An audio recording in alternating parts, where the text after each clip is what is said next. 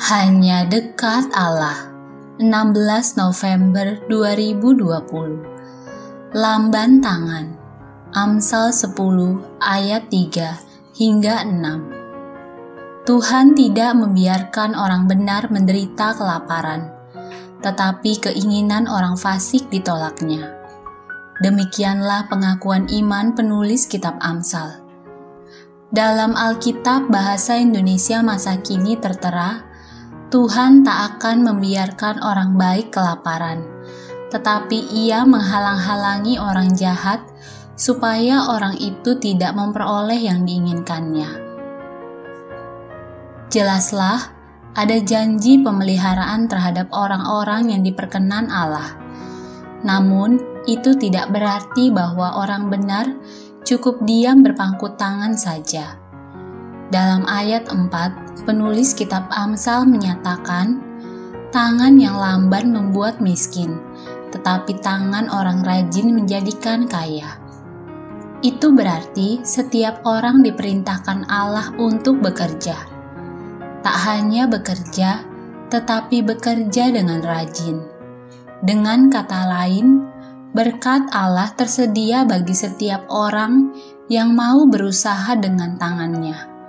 Ya, manusia memang dipanggil Allah untuk berusaha. Dalam rumus fisika, W sama dengan F kali S. Usaha sama dengan gaya kali jarak. Gaya kita dapat artikan sebagai kapasitas manusia, sedangkan jarak berarti sejauh mana orang tersebut bergerak untuk mendapatkan nafkahnya.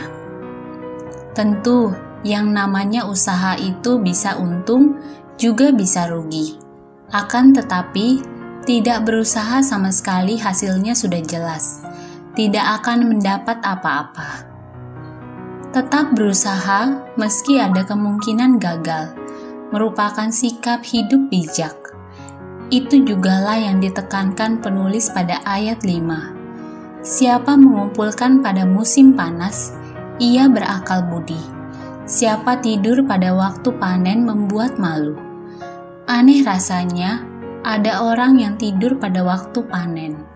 Waktu panen adalah waktu untuk bersuka cita dan mengumpulkan hasil ke dalam lumbung. Dan waktunya memang terbatas. Jika lewat waktunya, semua hasil panen menjadi kedaluarsa. Pada titik itu, yang tinggal hanya penyesalan. Karena itu, mari kita bekerja giat untuk menyambut berkat Allah. Salam semangat dari kami, Literatur Perkantas Nasional. Sahabat Anda bertumbuh.